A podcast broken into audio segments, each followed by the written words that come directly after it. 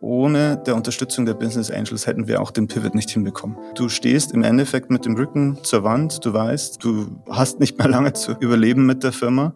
Das Geld geht dir aus und die Business Angels, die waren da unglaublich offen dafür und haben uns im Endeffekt bestens unterstützt. Das war die beste Erfahrung, die ich machen konnte.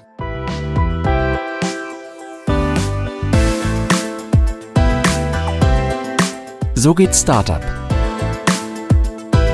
Mit Georg Räth.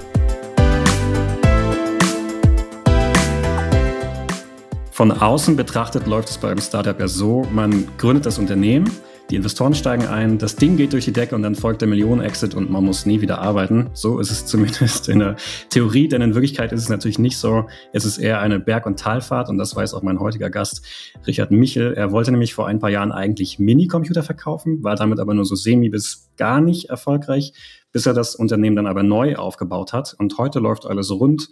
Das Unternehmen macht gute Umsätze und ich will heute erfahren, wie man es schafft, dieses Ruder wieder rumzureißen. Aber was es vielleicht auch mit einem Menschen macht, wenn das Herzensprojekt so kurz vor dem Aussteht.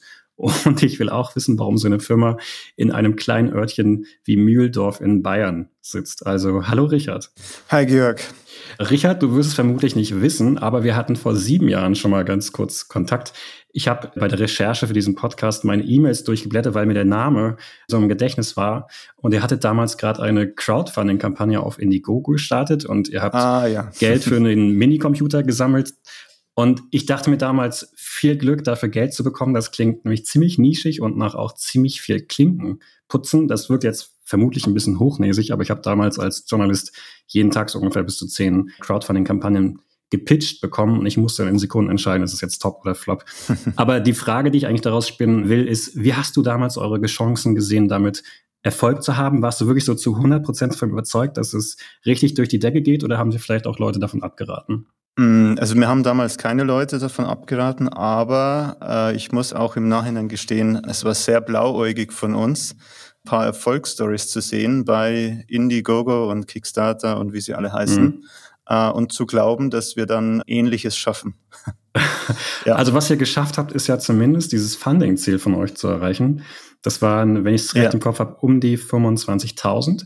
Und was mir bei vielen Kampagnen auffällt, und ich glaube, bei eurer war das sehr ähnlich, dass diese 25.000 ziemlich genau erreicht wurden. Da fragt man sich natürlich so ein bisschen, ist das Zufall oder muss man da als Gründer am Ende nochmal sehr viel Arbeit reinstecken, vielleicht auch selber Geld reinstecken, nochmal Investoren persönlich anrufen? Wie war das bei euch? Also ich würde behaupten, das ist die härteste Cold Calling Kampagne gewesen, die wir jemals gemacht haben. es war echt herausfordernd. Da ist dann irgendwie auch alles zusammengekommen. Also wir haben natürlich Freunde, Bekannte, Verwandte, bestehende Geschäftsbeziehungen, alles irgendwie davon äh, überzeugt, dass wir hier das beste Produkt haben. Dann hat es auch teilweise an so Kleinigkeiten gescheitert, die wollten kaufen, aber dann ging es mit PayPal irgendwie nicht, weil der Betrag zu groß war, wie auch immer. Also wir hatten dann zusätzlich auch noch echt große Herausforderungen zu meistern. Und man könnte ja auch jetzt ganz ketzerisch sagen, das sind ja nur 25.000 Euro. Hast du denn damals gedacht, wenn ich so viel Cold Calls machen muss, vielleicht ist es doch kein Erfolg, wie ich mir wünsche? Nö, also das war irgendwie nie zur Debatte gestanden. Da war alles irgendwie auf, auf Cold Calling und auf Kampagnenzielerreichung. Und es war ja auch so ein bisschen ein Ziel von uns, das so als ersten kleinen Proof of Concept auch zu bekommen, dass das Ding funktioniert. Ja. Warum habt ihr das damals überhaupt gemacht? Ich meine jetzt nicht, warum ihr euch für dieses Produkt entschieden habt, sondern du hast es ja mit einem Kollegen zusammen gemacht, mit dem ihr vorher schon eine Agentur gegründet habt. Anfang der 2000er war das mhm. ungefähr. W-Solution oder W-Solution, je nachdem, wie ihr es damals genannt habt. Aber warum habt ihr euch nochmal dieses Risiko vorgenommen? Es hätte ja auch scheitern können. Es war ja auch kurz vor den Scheitern. Ihr hattet ja vorher schon ein bisschen Erfolg. Warum das alles nochmal aufs Spiel setzen? Also Christoph und ich, also mein Mitgründer äh, und jetziger CTO bei uns, wir hatten uns ja, ich glaube 2002 mit W-Solution dann selbstständig gemacht. Mhm und waren da erst 2002, da gab es ja sowas wie Webanwendungen noch nicht wirklich, da hieß es vielleicht noch Web 2.0 oder ähnliches, mhm. haben wir viel Webseiten gebaut, ging dann in die Richtung auch immer mehr Webanwendungen und auch viele Projekte.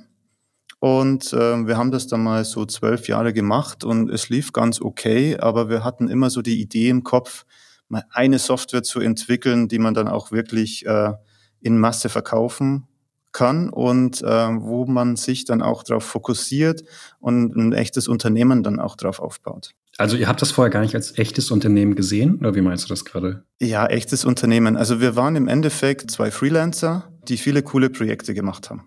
Aber wir waren jetzt kein äh, Unternehmen mit 20, 30 Mitarbeitern, mit verschiedenen Abteilungen, mit Fokus auf ein bestimmtes Produkt. Ähm, also wir sind sehr produktgetrieben, sehr, sehr designaffin.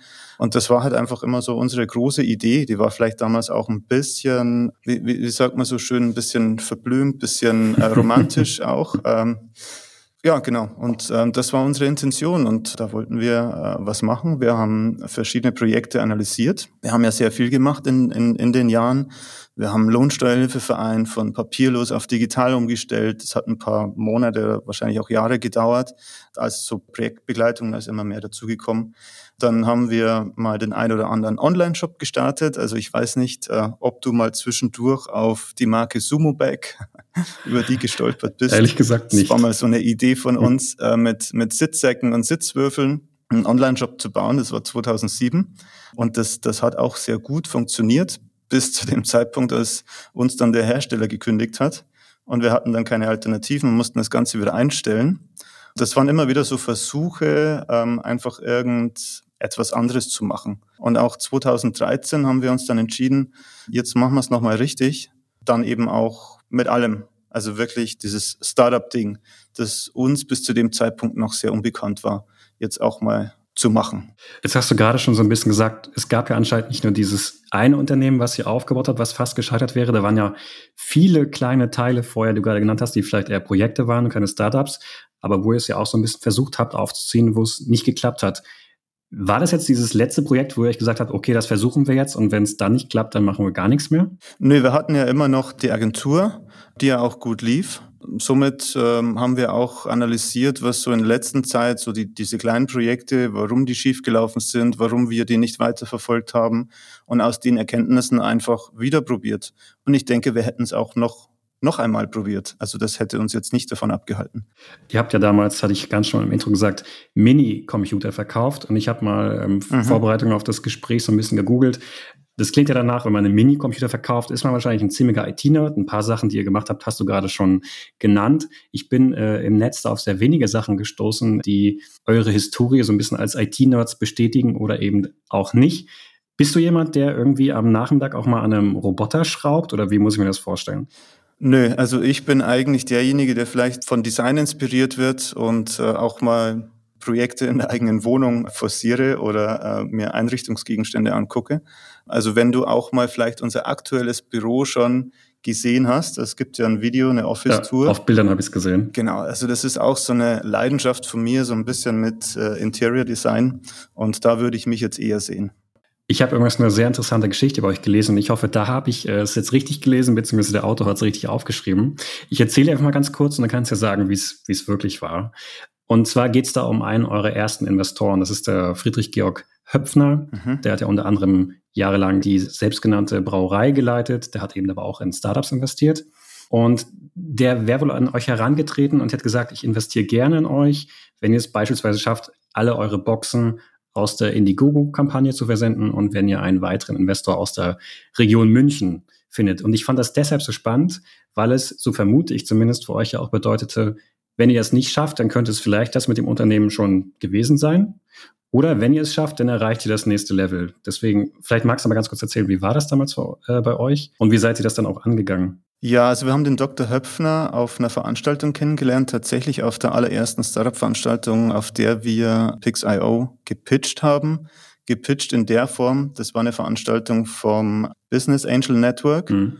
in München da war Dr. Höpfner und Dr. Höpfner ist ein Hobbyfotograf, also wirklich sehr ambitionierter Hobbyfotograf. Kann man jetzt die ganze Geschichte schon zusammenfassen mit, ihr habt einfach Glück gehabt, dass ihr ein Produkt für Fotografen hattet? Ja, definitiv.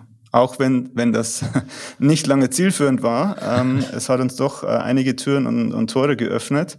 Und äh, ja, Dr. Höpfner fand uns spannend und hat uns die, äh, deswegen auch dann nach Karlsruhe eingeladen. Und wir haben ihm so erzählt, was wir alles vorhaben, wo wir herkommen und ja, dann hat er uns eben eine Aufgabe gegeben, eine Challenge. Hm. Und die haben wir natürlich versucht, äh, umzusetzen. Also es war für uns auch sehr wichtig. Es war der erste etablierte große Business Angel, den wir kennengelernt haben und vor dem wir auch ja, sehr viel Respekt hatten. Und es war eine Ehre für uns, dass der mit uns spricht.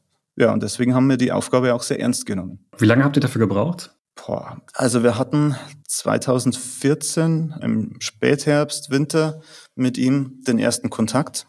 Da lief dann auch schon diese Indiegogo-Kampagne. So im Januar hat er uns eben seine Aufgabe erklärt. Ich müsste jetzt lügen, ich habe die Daten nicht da. Ich glaube, ein paar Wochen später ähm, lief die Indiegogo-Kampagne aus und wir mussten liefern. Und die eine Aufgabe, wie du schon richtig erzählt hast, war, alles fertig auszuliefern zu allen, die bestellt haben. Und gleichzeitig sind wir mit Buy Startup auch unterwegs gewesen. Ähm, die haben hier bei uns in der Region einen, einen Wettbewerb ausgeschrieben, der Ideenreich Wettbewerb. Und wir haben uns zu diesem Ideenreich-Wettbewerb äh, beworben. Wir haben teilgenommen. Es ist so ein Mix aus äh, Learning und dann Pitch. Und ähm, wir haben da den zweiten Platz damals gemacht. Und im Rahmen des ganzen Thema Buy Startup die haben uns auch wirklich sehr stark unterstützt mit äh, der Suche dann nach weiteren Business Angels. Das heißt, die haben auch wirklich Pitches für uns organisiert, die haben uns im, im Businessplan beraten. Also das war für uns echt toll. Also für uns auf dem Land im Endeffekt, die wenig Berührungspunkte auch zu dieser Szene hatten, war die Beisterer definitiv ein, ein Tür- und Toröffner. Und über die haben wir dann auch die Business Angels noch bekommen, die uns bis heute unterstützen, ja. Hättet ihr es ohne die eigentlich bis zum Pivot durchgehalten? Weil Ihr habt äh, schon ein paar Mal öffentlich gesagt, okay, es lief nicht so gut, aber was heißt es, es lief nicht so gut? Habt ihr überhaupt was verkauft, bis auf das, was bei Indiegogo über die Kasse ging? ja, ja, wir haben dann schon, schon noch äh, was verkauft, aber das war wirklich minimalst. Wir haben da viel versucht und sind wirklich auch gescheitert. Ohne der Unterstützung der Business Angels hätten wir auch den Pivot nicht hinbekommen. Definitiv nicht. Also das war für uns auch eine sehr prägende, interessante Erfahrung. Du stehst im Endeffekt mit dem Rücken zur Wand, du weißt, äh, du hast nicht mehr lange zu überleben mit der Firma. Das Geld geht dir aus und da dann auch auf die Business Angels zuzugehen und das auch zu kommunizieren. Also man kommuniziert ja immer lieber schöne und tolle Nachrichten äh, anstelle von schlechten Nachrichten. Die waren da unglaublich offen dafür und haben uns im Endeffekt bestens unterstützt. Also die haben uns dann auch wirklich so an die Hand genommen und gesagt, hey, okay, wir treffen uns jetzt einmal die Woche und dann gehen wir mal die Zahlen durch und versuchen da irgendwie jetzt noch was rumzureißen. Es war Hammer, also das hätten wir nie erwartet. Wie musstet ihr auswürfeln, wer da diesen ersten schlimmen Anruf bei dem ersten Business Angel macht? Naja, ich war der Geschäftsführer, der Einzige. Bin ich heute noch. Hast du es da das erste Mal bereut? nee, also ich muss auch sagen, ich bin in der Zeit persönlich äh, auch enorm gewachsen. Das war die beste Erfahrung, die ich machen konnte. Auch wenn es zu dem Zeitpunkt natürlich schmerzvoll ist, unangenehm. Ja, es ist immer schwierig, wenn man erklären muss, dass irgendwas nicht funktioniert, man etwas nicht schafft, aber an solchen Erfahrungen wächst man. Ihr seid dann irgendwann umgeschwenkt, ihr habt dann von der Hardware euch verabschiedet, ihr habt euch auf die Software fokussiert, jetzt verkauft ihr gegen eine monatliche Gebühr eine Software, mit dem dann Unternehmen zum Beispiel Bild- und Audio, Videodateien verwalten, miteinander austauschen können. Das war natürlich, wie du gerade selber gesagt hast, rückwirkend die total richtige Entscheidung. Was mich aber noch interessieren würde, wenn man ein Unternehmen mit einem Pivot umstellt, das bedeutet nicht nur, dass man plötzlich andere Dinge verkauft, das hat ja auch personelle Entscheidungen, zumindest teilweise. Wie war das bei euch? Hast du, als es zu diesem Pivot kam, auch gedacht, Mist, das betrifft jetzt meine Mitarbeiter, denn wenn man sein Modell ändert, braucht man ja fast immer auch andere Talente. Ja, dieser Pivot war ja nicht so, dass wir sagen, ach, wir haben eine neue Idee morgen machen, machen wir die äh, neue Idee und übermorgen haben wir dann wieder genügend Geld.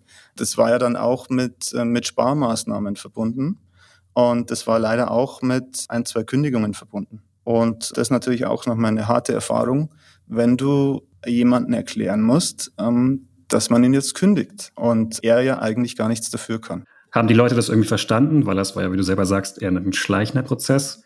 Also das, ähm, das Verständnis war definitiv da. Und wir haben ja auch Gott sei Dank von Anfang an kommuniziert, äh, wenn wir Leute eingestellt haben, hey, wir sind ein junges Startup, wir sind ganz am Anfang, bist du dir des Risikos bewusst, ähm, was alles hier noch schief gehen könnte?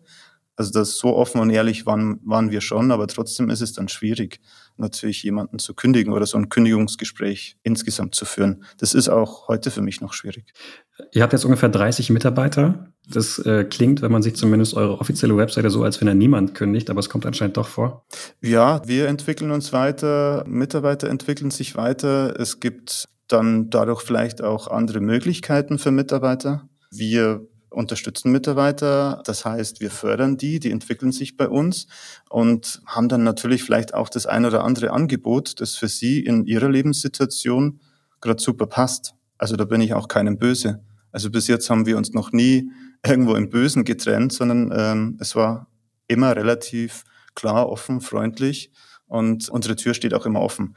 Aber wir haben hier auch eine sehr, sehr geringe Fluktuation. Also wenn ich mir das von bei anderen Startups so ansehe, die ich auch gut kenne, die wundern sich immer. Jetzt will ich natürlich die Tipps hören. Was muss ich machen als Startup, als Gründer, um so eine geringe Fluktuation zu haben? Oder liegt das an eurer Größe? du, das liegt an vielen Faktoren. Das liegt vielleicht auch hier in der Gegend. Also, dass wir nicht in der Großstadt sind, bewusst nicht in München oder in Berlin oder sonst irgendwo, wo vielleicht auch dazu eine ganz andere Mentalität herrscht. Ist das der beste Tipp? Es muss jeder aufs Land gehen? Gibt es da noch mehr Tipps? Was kann ich machen, wenn ich zum Beispiel in Berlin das, sitze? Ich kann es dir nicht sagen. Wir versuchen die, die bestmögliche Umgebung für jeden zu schaffen. Wir versuchen, jeden zu verstehen, wo er hin will. Wir versuchen gemeinsam die Mitarbeiter dahin zu entwickeln. Und es gibt ja auch die unterschiedlichsten Bedürfnisse und es gibt die unterschiedlichsten Lebenssituationen. Und wenn man halt vielleicht gerade irgendwie Papa wird, dann ist halt mal der Fokus vielleicht gerade nicht so auf das Business, auf das Wachstum, die Weiterentwicklung, ähm, die Geschwindigkeit in der Firma. Aber da bieten wir auch Möglichkeiten. Das bedeutet nicht, dass man dann bei uns nicht mehr willkommen ist oder so. Also wir, wir versuchen das alles so gut wie es geht mit unseren Mitarbeitern abzustimmen und, und gemeinsam Ziele zu erreichen. Werbung Buchhaltung ist dein Endgegner im Gründungsalltag? Nicht mit Safdesk. Denn die cloudbasierte Buchhaltungssoftware spart Kleinunternehmen und Selbstständigen nicht nur Zeit, sondern auch Kosten. Ob Rechnung, Buchhaltung oder Warenwirtschaft. Profitiere auch du von Safdesk. Jetzt mit dem Code Gründerszene100 sechs Monate gratis testen unter www.safdesk.de/gründerszene.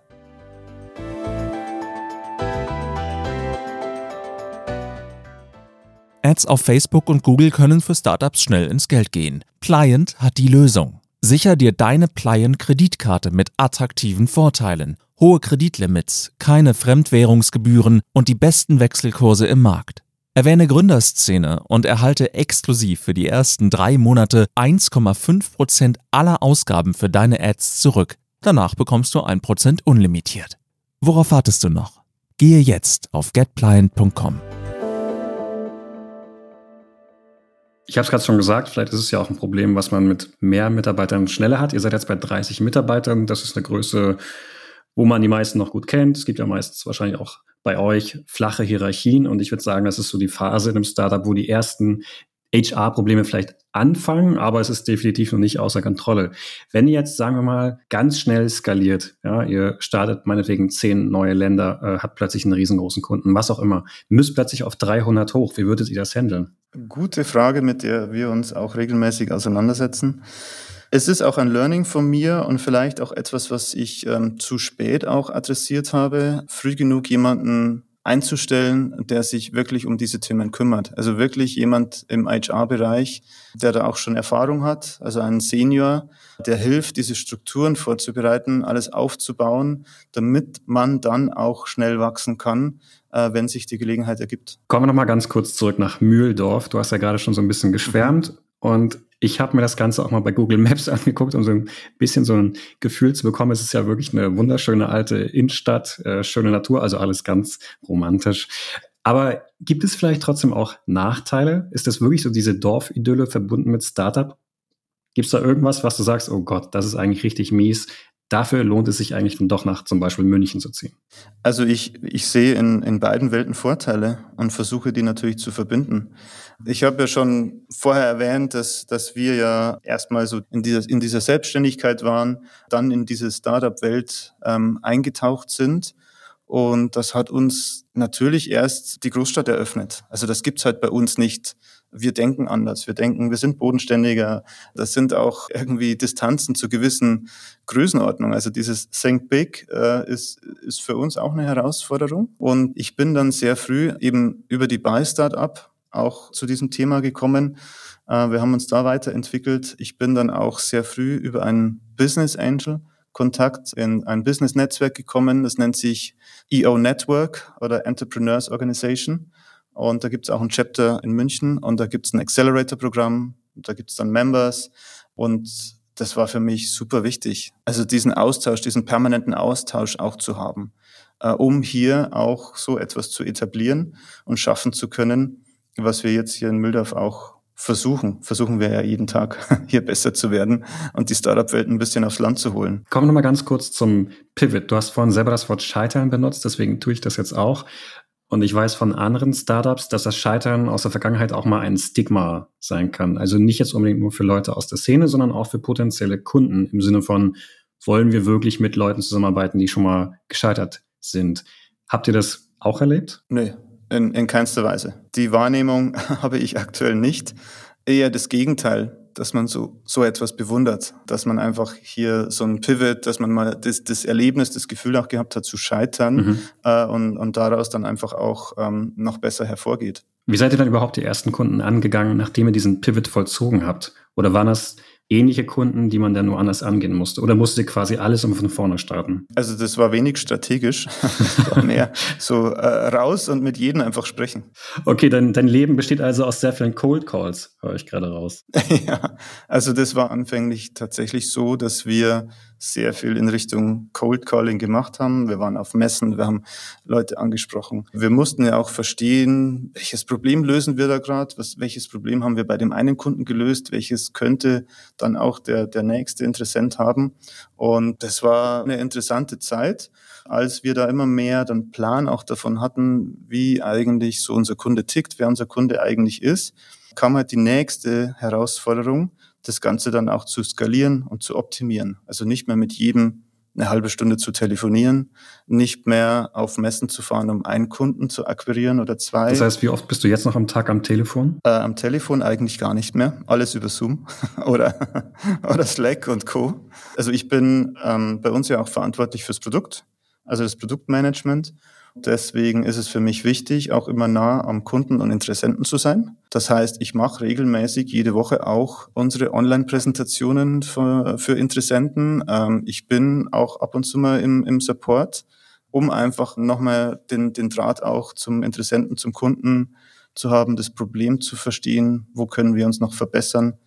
Ähm, das ist super wichtig, wird auch in Zukunft wichtig bleiben. Weil du gerade von Zukunft sprichst und gerade meinst du aber gleichzeitig Think Big, das ist noch so ein bisschen ein Problem für dich oder für euch. Was genau meinst du damit? Ihr wollt nicht zu schnell wachsen? Ihr habt Angst zu wachsen oder war das ein altes Problem? Nee, also es war, es war vielleicht ein altes Problem. Äh, ich sehe es aktuell nicht als Problem, aber das war eine große Herausforderung für uns, einfach auch mal anders zu denken einfach in größeren Zahlen, in größeren Dimensionen auch zu denken.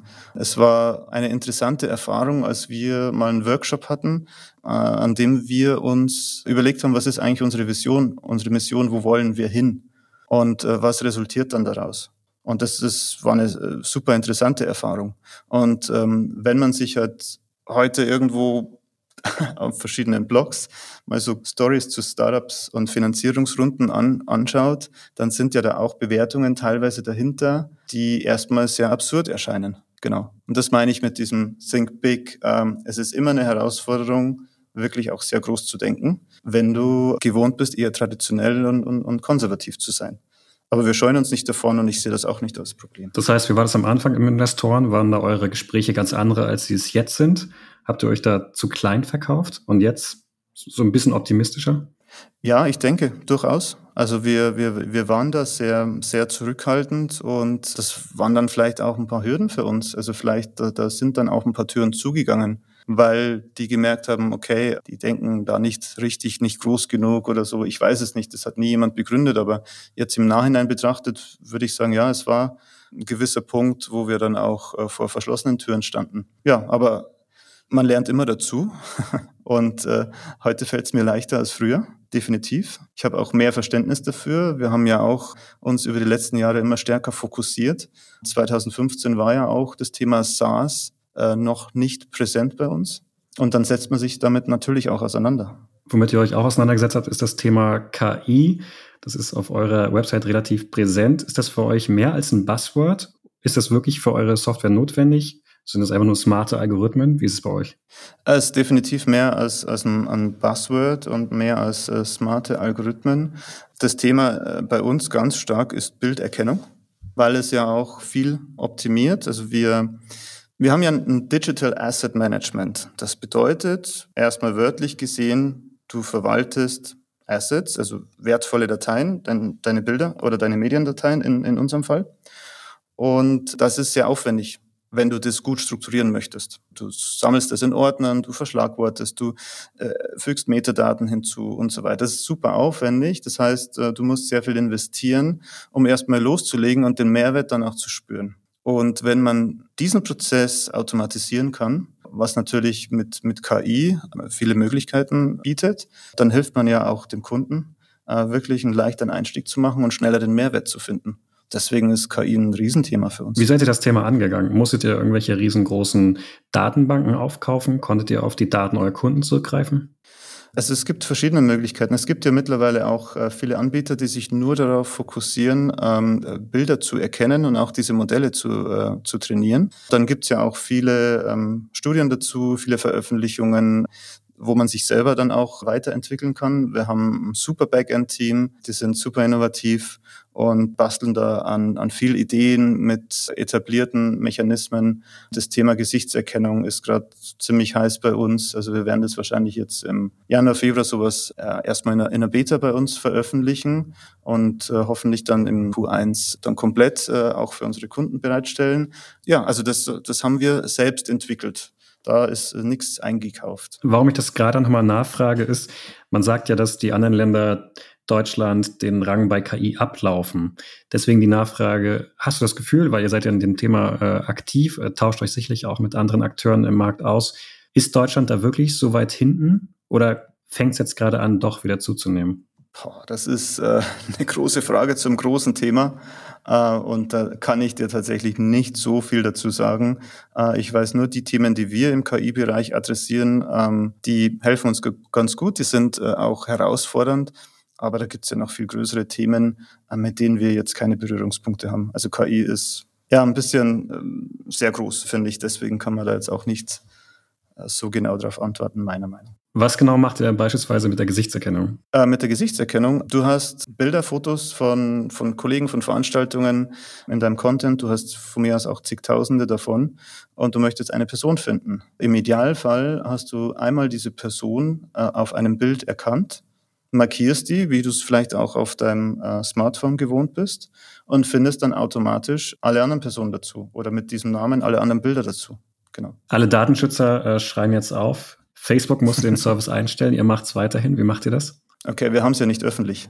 Bei Pix.io hast du ja deine eigene interne Datenbank. Das heißt, du entscheidest ähm, erstens mal, ob du die Funktion nutzen möchtest und in welchem Kontext du die Funktion nutzt. Und dann gibt es natürlich auch Rechtsberatung dazu, meistens intern. Wir haben auch äh, ein paar Medienrechtsanwälte, mit denen wir da auch immer gerne unterstützen. Und dann findet man meistens schon eine Lösung für das Thema. Ist es in der Vergangenheit passiert, weil jetzt gerade meint, sie musstet anscheinend Anwälte einschalten, dass ihr Features, wo ihr dachtet, boah, die sind voll innovativ, dann nicht bringen konntet, genau aus solchen Gründen? Nee, es war jetzt konkret noch nie ein, ein Hinderungsgrund. Aber wenn Kunden natürlich Bedenken haben oder Interessenten natürlich Bedenken haben, dann können wir halt auch direkt keine oder dürfen ja auch keine Rechtsberatung bieten. Ähm, und somit war dann relativ schnell mal der Kontakt zu dem einen oder anderen Medienrechtsanwalt da. Und äh, du hast vielleicht auch schon mal ein Webinar von uns gesehen oder zumindest gesehen, dass eins gibt. Und da haben wir einen tollen Medienrechtsanwalt, der auch immer ein bisschen aufklärt für uns äh, und immer wieder mal in unseren Webinaren auch auftaucht. Ihr seid ja nicht nur beim Thema KI ganz vorne, sondern eben alles, was mit Bild und Video zu tun hat. Das wird wahrscheinlich im Internet bleiben und Investoren stellen auch gerne so diese Frage, was tut ihr, um zehnfach zu wachsen? Bleibt ihr diesem Thema Bild und Video und KI treu oder was kommt, damit ihr noch stärker, noch größer werdet? Insgesamt die die Skalierung, die Automatisierung äh, in der Bereitstellung. In dem Markt, wo wir unterwegs sind, gibt es ja sehr viele Enterprise-Player. Und Enterprise Sales und B2B funktioniert ja auch anders wie vielleicht ein Self-Service-Portal in dem Bereich. Also du kennst ja Slack zum Beispiel. Und ich habe es gerade parallel offen. genau. Und äh, ich weiß nicht, ich denke nicht, dass du mit einem Sales-Mitarbeiter jemals von Slack gesprochen hast, um Slack zu verwenden oder zu buchen. In einem späteren Stadion oder vielleicht auch in einer größeren Firma ist es dann doch wichtig, auch vielleicht mal mit einem Sales-Mitarbeiter zu sprechen. Aber bis dahin sollte ja die, ähm, die Customer Journey ja so automatisiert wie möglich funktionieren. Und da sehen wir eben den größten Hebel aktuell. Diese Plattform auch weiter auszubauen. Wir haben ja jetzt am 21.07. unsere neue Software gestartet, äh, an der wir ja zwei Jahre parallel entwickelt hatten. Also das neue Pix.io. Und das neue Pix.io ähm, ist halt jetzt auch für uns hochskalierbar. Das war, war vorher die Software nicht. Somit äh, auch in einem Kontext zur Verfügung, der einem ähnlichen Geschäftsmodell wie Slack und Co. folgt, äh, indem dass wir äh, unsere Kunden ähm, automatisiert onboarden. Oder die, die es wollen, ja. Richard, eine Frage stellen wir allen Gästen am Schluss. Und die Frage lautet, was ist etwas, das dir gerade Freude bereitet und etwas, das dir Bauchschmerzen macht? Gute Frage. Was macht mir Freude, dass wir sehr stark wachsen? Und dieses Wachstum bringt Herausforderungen für mich. Persönlich meinst du? Ja, persönlich. Ich war noch nie CEO von einem Unternehmen mit 30 Mitarbeitern. Wir wachsen schnell. Wir werden vielleicht 40, 50 Mitarbeiter haben. Das ist eine Herausforderung für mich, ja. Da habe ich tatsächlich vielleicht auch ein bisschen Bauchschmerzen, weil jeder Schritt, den du gehst, den du vorher noch nie gemacht hast, ist natürlich ähm, schwer. Ja. Aber ich würde dich jetzt mal als nicht so risikoavers einstufen nach dem, was du bisher gesagt hast. Oder doch? Ich wäge viel ab. Ich habe immer einen Plan B, einen Plan C. Und äh, wenn ich ein Risiko eingehe, versuche ich immer auch das Risiko zu analysieren. Und was wäre ein Plan B, wenn das nicht klappt? Alles klar. Danke für die Einblicke in dich und dein Unternehmen. Bis bald. Bis bald. Ciao. Danke, dass ihr zugehört habt. Wir freuen uns, wenn ihr uns noch Feedback da lasst. Schreibt uns also gerne, welche Themen ihr vielleicht hören wollt, welche Gäste wir einladen sollen. Bis bald.